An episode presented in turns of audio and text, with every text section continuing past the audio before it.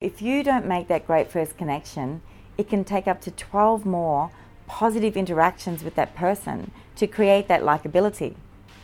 And you may become best friends, you know, and then laugh about that that first time, but we don't always get those chances. A lot of the time, that's it. Because we react in 125th of a second before we even speak. So that's why husbands and wives can fight for up to two days without saying a word just because of the raise of an eyebrow at the wrong time. Um, and some of you may be laughing hearing this, but you know, we know it's true.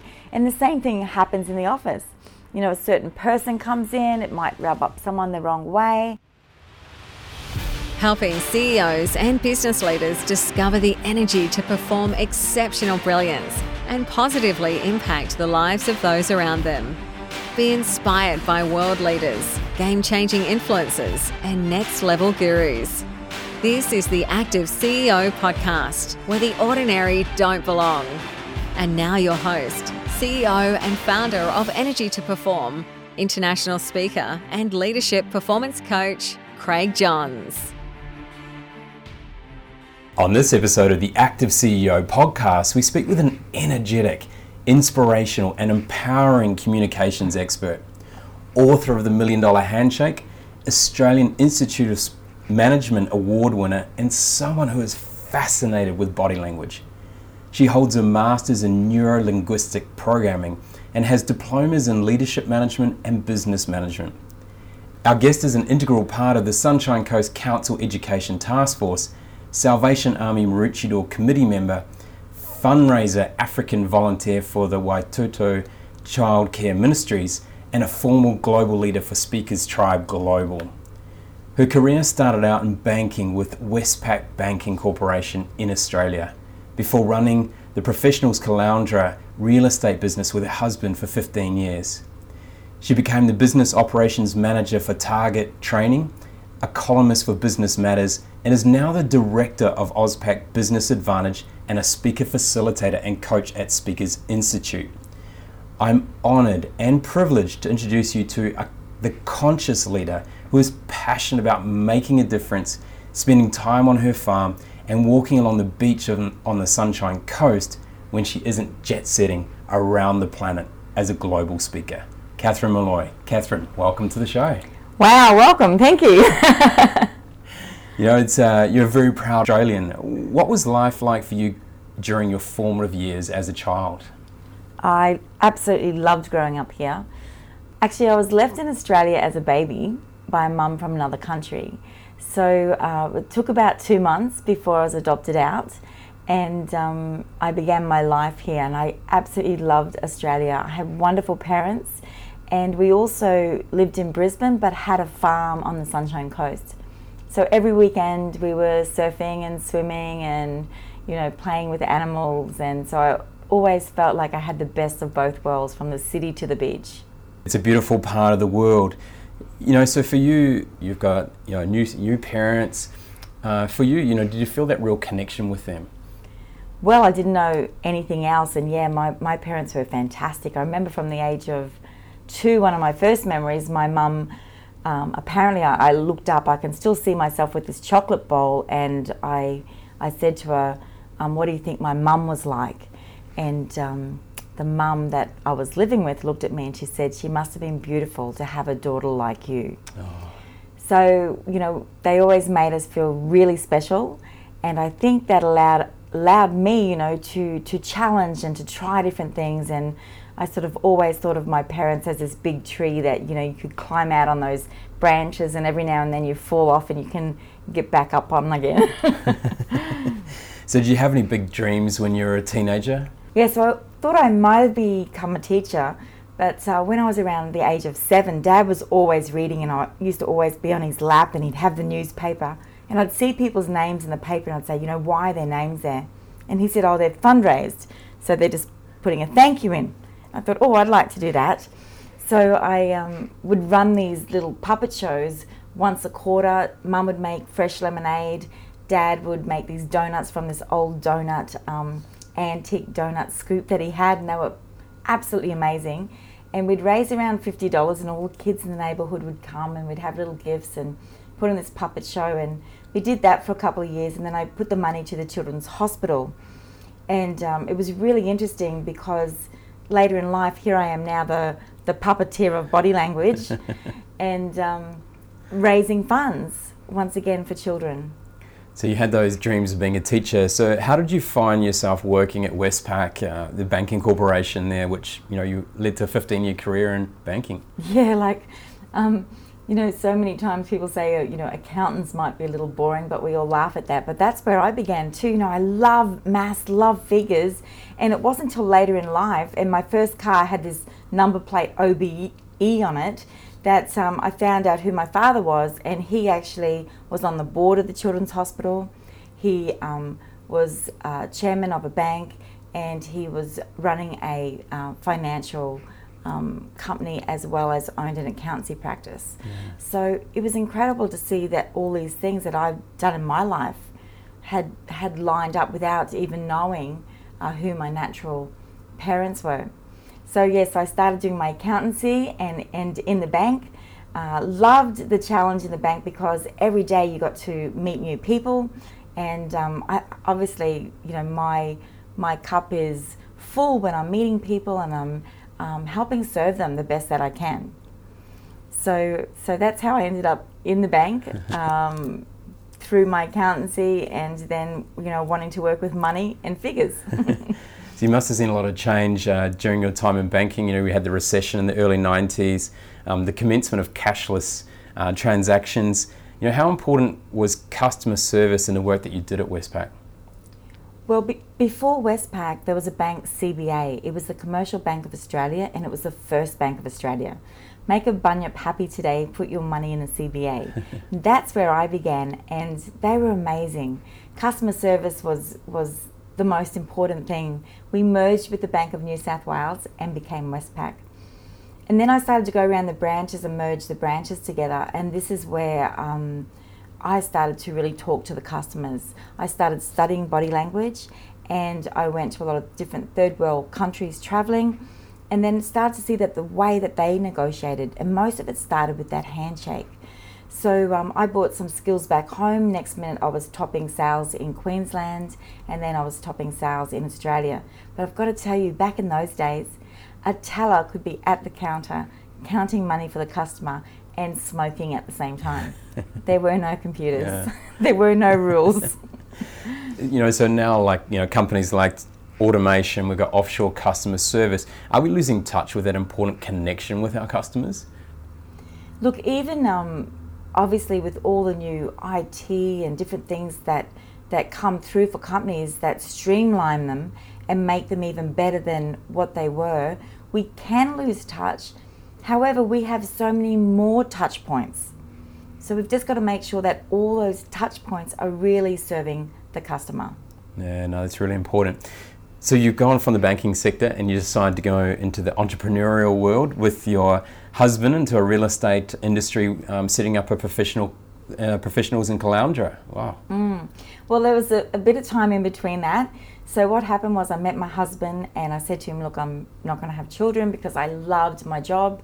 I'd been brought into the training center. I was training people in customer service, product knowledge, um, and you know loved what I was doing. And I said, you might want to marry me. I don't want to have children. And he said, it's okay. He said, I can't have children. He's seven years older than me. So I thought, okay. Then we had three in four years. Wow. Um, so obviously he could. And I thought, wow, there's so much more. I need to dig a lot deeper in this body language because how did I not pick this up? Um, so he's been one of my greatest teachers uh, to dig a lot deeper um, to find out the why. so real estate is, is a really fast-paced industry where closing deals is the name of the game. You know, in your mind, what is the real secret to closing that sale? Mm, well, this is interesting because um, once we had the children, I stayed at home. I ran a few businesses from home, selling children's clothes, toys, books, all sorts of different things that I knew we needed. And then my husband um, went into the real estate. He was also in finance. We met, he was AGC, I was Westpac. Uh, and we merged and got married, and they merged as well. Westpac took took over AGC, so we were working together for a little bit there. He went into real estate, and I was looking after the children. And then my husband fell ill around 2009. And um, he, I just woke up one day and he was on the bottom of the bed. And I'd never seen my husband in tears. And he just said, I don't think I can go back to work. And it was just one of those moments in your life that you know everything, everything the way that you know it right now will change. I didn't know what was going to happen, but I knew um, it was something was going to happen and it was going to be totally different.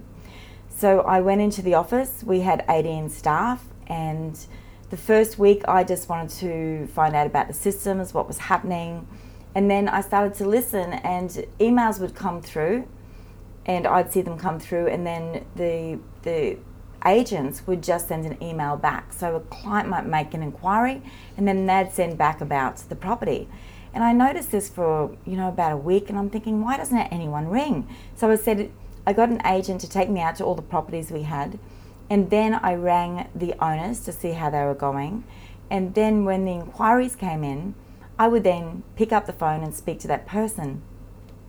So within three weeks, on the third week, I took a new agent out with me because I hadn't had my license at that stage, but I had already started to do my training and I took her out with me. And then on in that week, I sold three properties on one day, five in the week, and it was a record for this 20 year old real estate. Yeah.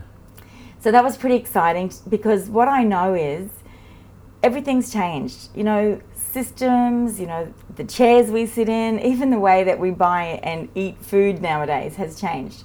But people haven't. The raw behavior styles of people haven't changed.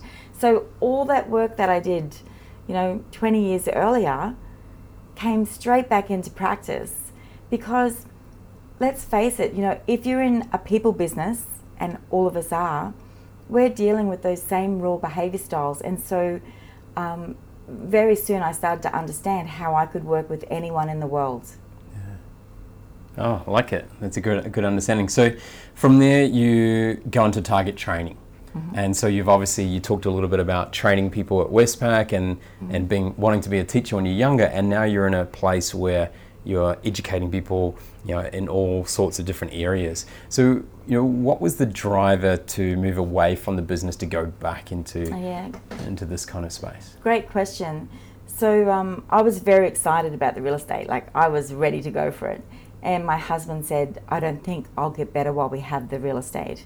So he said we need to sell. Now, of course, this was 2009, the recession that we didn't have in Australia, but everyone else did, and of course we did too. So we had to wrap up our real estate. We had properties, and um, we had to sell the business in this recession time. So we lost well over a million dollars. We were left with one house that was highly mortgaged, and three children still at private school. I didn't want to change their lives. Mm and I wanted to keep our house and somehow I wanted to support the family, you know, and keep growing. So I just dug deep. What do I do well? You know, I love customer service, I love working with people, and I'm a really, really um, great trainer, you know, and I, I strategically see where we need to go, and then I work backwards to make plans, you know. So I thought, great, everyone needs customer service. So I started the training company, and very quickly I found out it wasn't customer service everyone wanted, even though they needed it. um, it was the diploma of leadership management that most of our businesses were after for their people. And I think that's fantastic because if everyone learns to self lead within your business, it's so much easier for managers etc. So I set my business up then. I bought a, a franchise of Target Training, and very quickly, uh, within our first year, I signed over a million dollars in contracts to deliver this training over the next 18 months. Brilliant. Brilliant. Oh, the million dollars is here. Yeah. So, how did the million dollar handshake, you know, the ultimate guide to revolutionizing how you connect and communicate in business and life, come about? Mm, very good. So when I was around 19, I touched on it before. I was traveling and I started to, I was in Bali one time and uh, I was watching the way that they negotiated sales. Now, you know, I wasn't so great when I first began. I was okay, but I sat back and started to watch. And what I discovered was they shook hands with everyone when they first met them. Now, some people were happy when they walked out and the seller was happy. Other times the buyer would walk out yelling or even in tears. And sometimes the seller would be yelling at them and telling them, do not come back to my store. So I started to watch this and I started to play with my handshake and started to match the people I was meeting. And then I was picking up really good deals, but not only that, sometimes maybe the best, but at least, if not the best, a second best deal. But I created a win win. And that meant that the next time I was in, I even got better service, everyone knew me, they'd introduce other people. And um, I started to understand how to negotiate and how that sales really is a dance. Mm. Yeah. Great observation. So, you know, we're talking about why are first impressions so important and what can people tell um, and learn from the way that someone shakes their hand? Well, you've probably seen a couple of my demonstrations, no doubt, but you know, we all have uh, different ideas in our head on what we should do. So most people go in doing what they think is right in a handshake, yeah. but not actually thinking about who they're meeting or the pressure of that other person's handshake. So to create a win-win means we create likability and people like like. So if I go in with my really hard, firm handshake and pump it up and down on that person thinking, wow, that'll see I'm really confident, they might be a little bit more reserved. Their handshake might be a little softer because they don't like to hurt people. And so, in actual fact, they're not going to be really comfortable around me. Mm. So, I discover very quickly and you know show people help people make those tiny tweaks that in that first seven seconds they can nail a great first impression. You know i've got a quote what you believe doesn't make you a better person the way you behave does. And i believe that body language um, is our behavior style that comes through through our body. Oh so i mean i've been on a, a, a few different um, courses and, and workshops with you where i've seen you you know doing the handshake, I've been there with you before as well, and it's quite amazing how you can adjust so quickly. Once you once you understand what's going on, you can really feel that and make that adjustment um, at the right time. You know, is it? Uh, it's, what, what's the what's the amount of time it takes for you to adjust a, a movement in the hand? A nanosecond. A nanosecond. wow. So it's not very long. You know, how costly can getting that first impression wrong be? You know, are there any examples you can share where you've just seen it and it's just been catastrophic to a person? Look, it can take up to, if you don't make that great first connection, it can take up to 12 more positive interactions with that person to create that likability. And you may become best friends, you know, and then laugh about that that first time, but we don't always get those chances. Yeah. A lot of the time, that's it a lot of people have experienced that when they're dating, you know, for yes. the first time, and or the second or third or the hundredth time. Absolutely. And uh, we've got to be a bit more quicker learners when it comes to that one. So body language speaks loudly. You know, why is non-verbal communication more important than verbal communication? Because we react in one twenty fifth of a second before we even speak.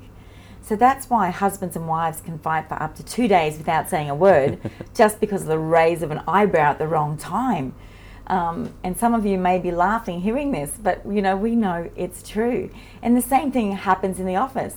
You know, a certain person comes in, it might rub up someone the wrong way, and the next minute you can you can almost cut the air with a knife because everything sort of stops and goes silent. Um, and you know, our body language is really, really important because we do miscommunication. And um, the way we do this is by creating a movement. So, my husband and I generally drive to a lot of my events, or he picks me up from the airport when I'm traveling internationally. And you know, we love getting in the car and chatting and turning on the radio and singing, but you know, sometimes I have to work. And this one day, he was driving me to Brisbane for a conference, and I was sitting back on my phone doing emails. And I noticed, you know, we all have peripheral vision. I noticed his head turning and there was a lane on my other side. So I just quickly leaned back while I was doing my email so he could see the road and change lanes. But you know, within that split second, I could feel then this heat coming down my arm and I turned around and looked at him and I said, What's wrong? And he said, he looked at me and he said, "You don't need to tense up when I when I'm driving. There's nothing wrong with my driving." Now, you know, we probably all experienced this, and maybe I've tensed up at times when he's gone up the gutters and all those things, but this time he wasn't doing anything wrong and he had the right to yell at me. And I just looked at him and said, Look, I'm sorry, I just leant back because I thought you wanted to change lanes. and so then my husband said to me, He looked at me and just went, Sorry. But you know what? I realized this was my fault. I leaned back because I made a story up that he needed to change lanes. Now, maybe he was looking over, maybe he was going to ask me a question, maybe he was going to turn the radio on, or perhaps turn the air conditioning up. But I made up the story, good intention, leant back so he could see. He, he then reacted with his story. She thinks I'm a bad driver and she's tensing up. so you see how quickly, and if I didn't understand my own domino effect, I could have fought with him then for yelling at me for no reason. The next minute, this argument can escalate. So we have to really understand our domino effect in each conversation. And when we do do a movement with our body language, we need to explain what that story is at that time. So if I leaned back and said, "Oh, do you need do you need to see the road?" that would have solved everything. Mm. But I didn't. I just leaned back with my story. He needed to change lanes. So we can't always just have non-verbal communication. We do need to connect we it with the. We have to connect it. Verbal. And I believe this is why, after all these years, communication is still the number one biggest problem on the planet. And even in Australia alone, we have just under half of marriages end in divorce. 950 divorces a week, right? And you know, it's and what are they? 98% is due to miscommunication. Yeah. You know, they don't communicate well anymore. It's incredible. Yeah. Incredible. So, you know, we've met through Speakers Institute. You know, what was it like for you when you first stood on a stage to present as a speaker? Oh, wow.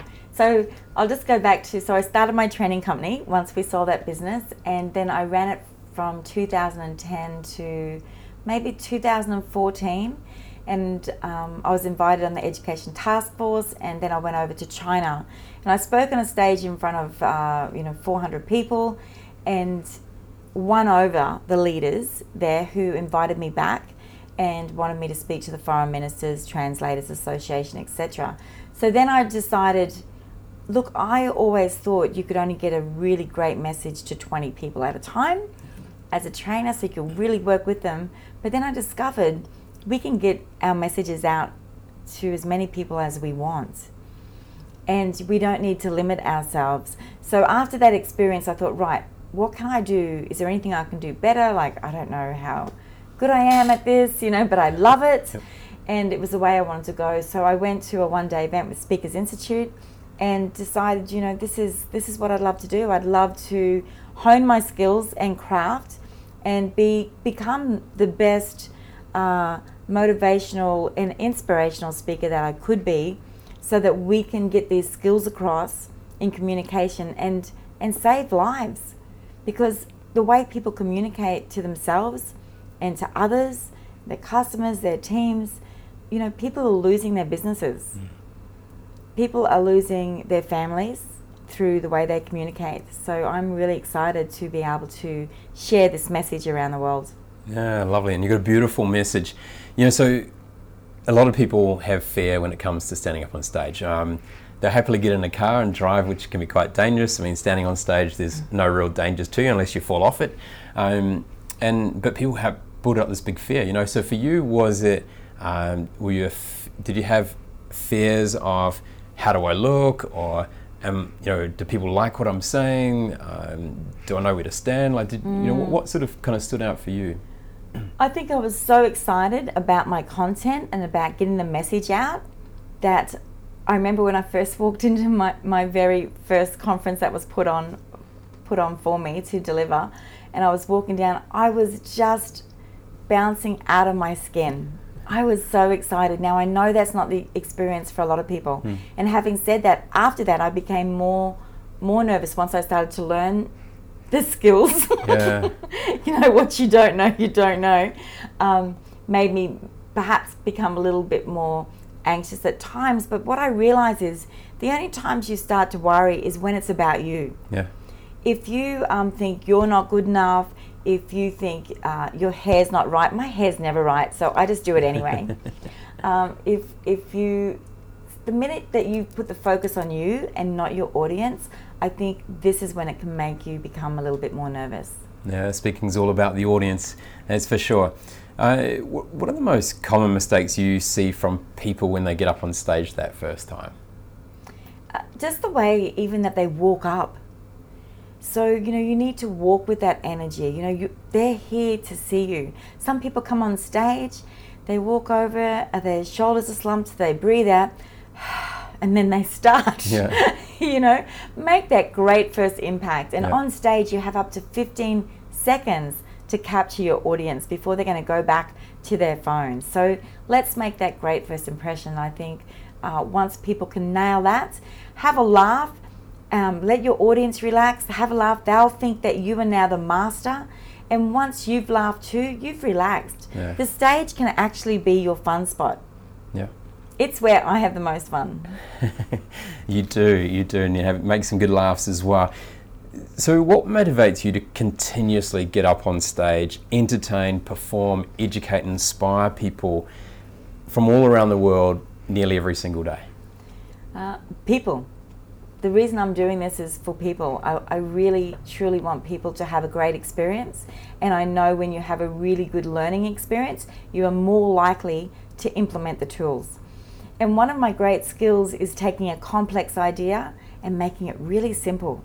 I've seen some people in training and facilitation and speaking get a really simple idea and make it hugely complex, and then no one walks away and implements it. So I, I really think that the skill is in creating a tool that people can use that can change their lives immediately for the better. Yeah, it's it's one of the hardest things in the world to to grasp is how to make something simple. It's very easy to make things complex, but to make it simple is one of the toughest things in the world. I know that firsthand at times. Uh, so, you have a new book launching soon called The Conscious Leader. You know what is conscious leading, and what can we expect from you you know your latest book?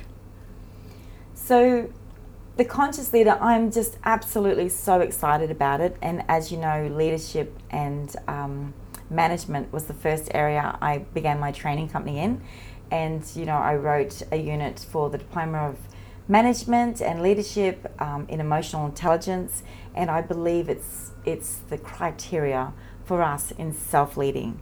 We need to have these skills first before we can lead others, but being starting to be really conscious of our domino effect, conscious of our leadership style and all the other leadership styles and what tools that you would love to grab from these to add to yours. Hmm. Just because this is how you're leading now doesn't mean it's how you need to lead tomorrow or the next day. And being that conscious leader, also looking at the legacy, you know, the micro and macro legacy that you might love to leave. Like the micro is in the family when you're building those little things that your children want to come back for when they're 30 and what they want to teach their children and all these different things, having a look at our values, our purpose. Uh, conscious leading, for instance, you know, I started with the straws, the straws took off everywhere. Now I'm with the hotels with these little bottles everywhere. Why can't we have refillable conditioners, refillable shampoos? These little bottles they give us, they have these little plastic metal tops. Where do you think they go? Yeah. I believe they go down the drains, Most into our fish, into our birds. And conscious leading is really about all of this. Now, it can sound very tiring, but the thing is, once we start to implement this and really start to become passionate and purposeful, that you're wanting to lead yourself and you, we're on this planet just this one time, aren't we? Yeah. Yeah. We only die die once, but we get to live each day. And I think the more that we understand our purpose and, and our values and living towards them, and conscious about the people we're meeting and conscious about our planet and our animals, uh, each and every one of us can make a difference. And so I'm so excited because the book is Lead a Life Worth Living. And so we've got stories from amazing leaders. We have stories from people in their 90s, you know, how they led, what what they could have done better, or would they have changed anything. So it's it's just so exciting and I can hardly wait to get it out. So, talking about being conscious in your own leadership, what, what is the probably the biggest change you've made in your leadership, you know, over your career? So when I uh, when I began my training company, we quickly grew to 18 staff and 36 trainers around Australia. It seems like 18 is the number for us. We had 18 in real estate, but we had uh, 36 contract trainers. Um, you know, my style uh, was very much similar to Richard Branson's, but then I realized I needed to be really compliant for the government as well. So, depending on how much money you're making, you can bring in other people to do this, but I had to create the systems and processes for our teams to follow and to bring them in as well. And so, you know, becoming a conscious leader then start made me start to understand it, you know, having fun and bringing everyone into the meetings wasn't suited to all my staff. So then I really had to dig deep and become more conscious of the person I'm speaking to. Not everyone loves the carrots and sticks. You know, here's a carrot, if we do this, we get this. That doesn't always work. So, understanding my people and understanding myself really started to make me become much more conscious and a much better leader. So, being conscious as a leader of people, you know, does it also apply directly to yourself? You know, leading yourself, being conscious of that. Oh, you have to start with yourself, and that's exactly where we start in the book. Actually, the first chapter, leading yourself, and um, you know, leadership really is a conscious decision every day that you need to make. You need to make that decision to consciously lead because we all lead ourselves each day. Yeah. We just mightn't lead ourselves well. Yeah, for sure. There's no point leading up the garden path if it's not not where the end point is. You know, what shifts are we seeing in the next generation of leaders that will help them become more high performing than leaders of the past? You know, great question. And working with the young people, they are so involved in technology today, but at all different levels. I'll speak to quite a few, and they can't even get a PowerPoint up, but they'll, you know, know how to uh, text a message in one second, perhaps. Uh, so they all have various skills in this area, and what they are what they are lacking is paying it forward, thinking of that next person. Mm. They've been very um, they've been taught to really focus on themselves Yep. and what's happening in their world, and so you know obviously and depending on their behavior style. There, there would be 40% that are looking at their what can we do, how can we make this better? And then we'll have 40% that are really focusing on themselves, feeling a little bit depressed, things aren't working out too well. Um, it's all about me, and everyone is doing things to cause problems for me instead of looking at uh, what can I do for someone else. So Yeah. usually when we get to work with these these students, we start to pull out their values, and they start to create their purpose. And then their passion for what it is they want to do in the world. Yeah. So obviously, conscious leadership's around, you know, little steps at a time. Now, for you, you know, what is probably the the proudest moment you can, if you look back on your career? So, what's the proudest moment when you think about conscious leadership um, on a more of a global scale? Oh, it would have to be when I started my business back in 2010. I said to my husband, Look, 10% is going to charity. And he said to me, You know, well, we can't do that. We've lost all this. And I said, Well, I just needed something a little bit bigger than just having to get our money back. A greater purpose. And you know, ten percent isn't isn't huge, but once we started to turn over big dollars, it, it is huge and it can make a really big difference. And I started working with children in Watoto because I was asked to come on a Shine program to help girls that have been from broken homes, bullied, um, you know, divorces, different things. So uh, from those skills, we started working in, in Africa, in Uganda, and bringing that that program to the girls, you know, for value and worth. And finally finished writing it this year. It'll be implemented by Watoto leaders in Africa um, at the end of this year in November when we go back over. So very very excited. So I think um, being able to bring those skills to to these women that are dying from cervical cancer, AIDS, and to add value and worth so that they don't take that piece of bread for for that you know rag of clothes and things like that. So giving them some skills, some land, um, sewing machines that they can sew clothes and their children can get educated. I think that's been, you know, for me, education is the big change. And I think by the third generation, if, with us um, educating the teenage boys and girls, that's when we might start to see a difference in, in what's happening there.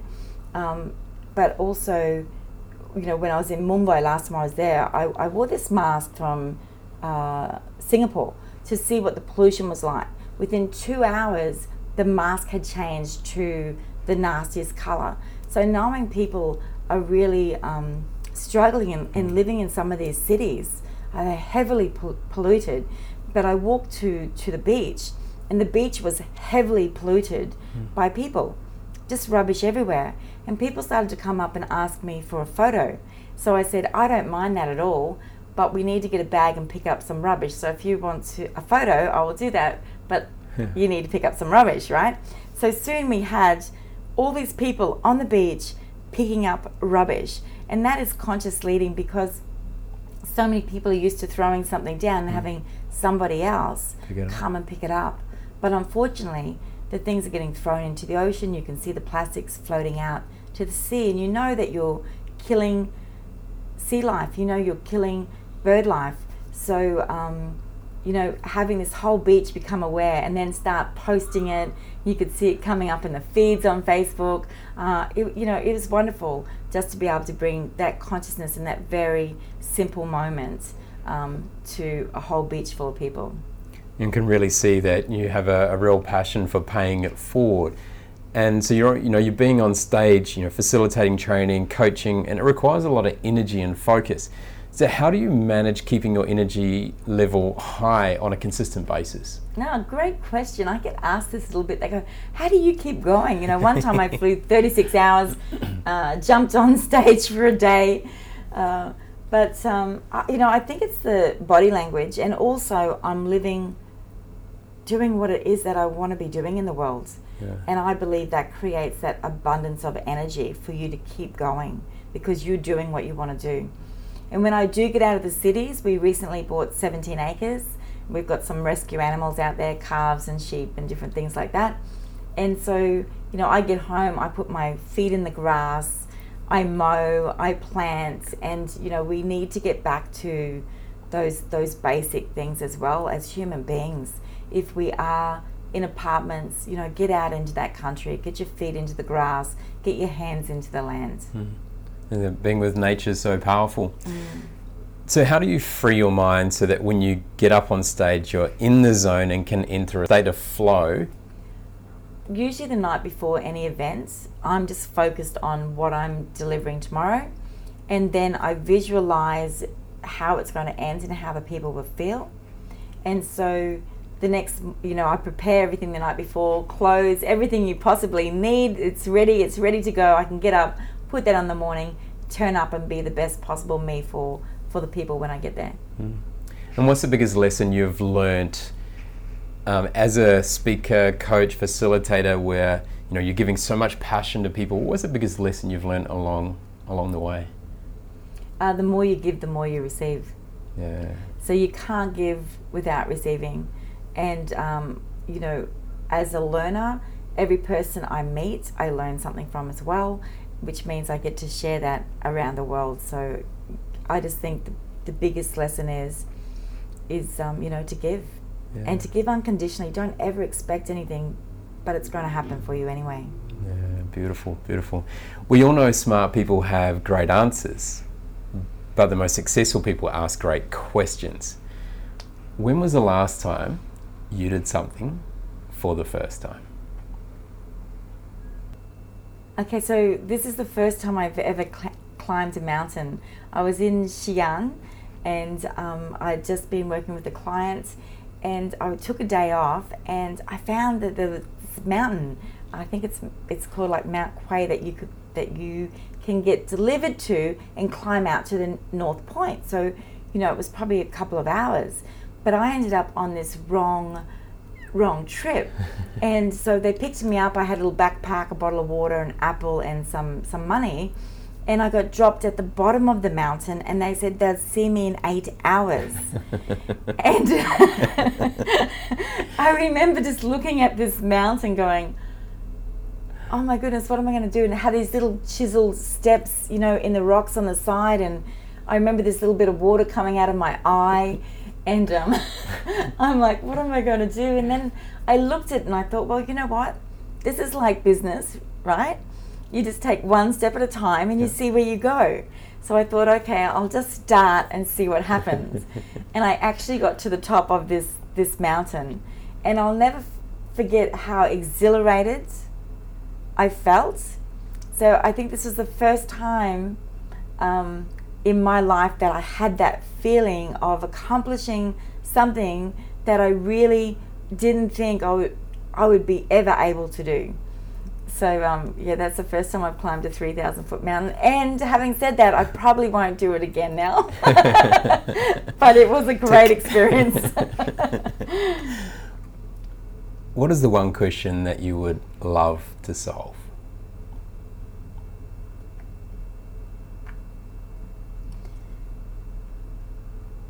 The one, the one thing that I would love to solve um, would be the, the human ego. you know, to get a, a real handle on we've got all these skills, we have all this knowledge, and yet we still have so much problem with communication. And I would just love to, to see people communicating well to themselves. You know, for me, love was this really big thing. So I think when I die, you know, it was it'll be you know did i love enough? Was i loved enough? I think love's really important. Mm. but the interesting thing this year i think is really important is being kind. Because i've seen people who love each other and they're really not kind. Mm. i would love um, to solve the ego issue so that everyone can be kind to each other. Uh, very important my ego was kicking in last night when we were talking about speaking. Had to back off.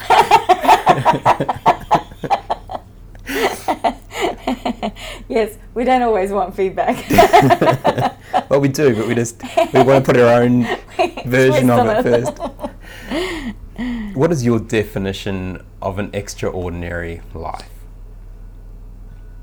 An extraordinary life is leading a life worth living it's a life that you love and you are making a difference for yourself and for other people in it. Yeah, I like that. Very, very good. So you've given all, you, have talked about some amazing things. You, are incredibly um, talented when it comes to communication and body language. How can people learn more about what you do and what would be the best way for people to connect with you? Oh, fabulous. Look, jump on the website www.catherinemolloy.com.au and uh, you know join in we, we, send out monthly tips. We also uh, allow you have access some free access to some of our online content there. And i know it'll make a difference. And then of course come and visit us when we are in your country and we are speaking. Yeah we'll put them on we'll put those links in the show notes. Um, as well as you know you can check out the million dollar handshake book and coming soon the conscious leader which i'm really excited to read Catherine, it's been an absolute pleasure speaking with you today. As always, I really enjoy our conversations. Uh, to listen to your story, you know, if you, know, from being left by your original parents at a very young age, you you didn't let that adversity sort of direct you in any way. You just went on with life and found the the passion that you was really connected to you around body language and how you can help other people to see how you took every opportunity when it came to banking to go, okay, how can I help other people? Not just our customers, but how can I train the people within here so that they can enjoy the work that they do and be more helpful and serve people more effectively? To then becoming a mum when you weren't expecting to, uh, to three beautiful children, and being able to lead through that process and, and take that ownership when your husband found himself at a really challenging spot and be able to come in, understand how to, you know, excite the business and make it work. And then, you know, it wasn't going to work for your husband to go, you know what, let's make a change here, even if it hits us financially and hurts us a lot. But for the importance of being kind and love for your family, you chose to take a different path and rekindle with your teaching what you wanted to be when you were younger, a teacher, sort of bring that all together. And to see how you've really shone over the last decade and you know, I really appreciate the times that I get to spend with you and learn a lot and have some great conversations and just feed off your energy and enthusiasm and, and beautiful soul. Uh, we look forward to seeing the conscious leader come out, and I can see it in you. You're always thinking, how can you help other people, and not just the people beside you, but help people in the, around the world, and not just for now, but 50 years, 100 years, 200 years later, because that's our legacy. It's not what we do in this world; it's the mark we leave when we um, when we go. So, thank you so much for your time today. It's been an absolute pleasure as always, um, and all the best for the future with Conscious Leader. Massive thank you, and a big thank you to all your listeners. Keep leading well. On this week's Active CEO Performance Tip, we're talking about recover with purpose. It's important as a leader that you recover with purpose and have a clear state of mind. Sleep deprivation and chronic tiredness results in poor performance and productivity, has negative impacts on your health, disrupt workplaces, and leads to higher levels of stress, anxiety, and frustration. You can improve your ability to recover with purpose by sleeping 7 to 9 hours per night, creating a digital sunrise and sunset, sleeping in a quiet, cool, clean, and dark bedroom, being exposed to nature and fresh air, taking cold showers when you wake up and before you go to sleep, avoiding caffeinated drinks after 2 p.m., and also alcohol. Free your mind with meditation, mindfulness, and breathing techniques. Eat well and hydrate regularly. And importantly, exercise daily. Recovery won't take care of itself. You have to recover with purpose. Thank you for listening to a brilliant conversation with Catherine Molloy, the conscious leader on episode 84 of the Active CEO podcast. Have you ever overdone it in your life? For all the right reasons? It is so easy to get caught up in the daily grind of work, your passion to make a difference, and trying to please other people. As a CEO, it is cr- so crucial that you proactively schedule your rest and recovery. Otherwise, you will see a gradual decline in your energy and performance. Active CEO coaching provides the support you require to ensure you proactively implement rest so you can recover with purpose. If you're finding it difficult to look after yourself and recover with purpose, then contact me at craig at nrg2perform.com or click on the contact page of www.nrg, the number two, perform.com website. And I'll be able to provide you the tools you need to be a high performing leader. This is the Active CEO podcast where the ordinary don't belong. Join the Active CEO movement by visiting www.nrg2perform.com. That's NRG number two perform.com. Share this podcast on LinkedIn and be sure to tag in NRG to perform. Leave a review on iTunes. Drop us a line with your feedback and questions and connect with us on the NRG to Perform Facebook and Instagram pages. Be sure to check out the next Active CEO podcast where the ordinary don't belong.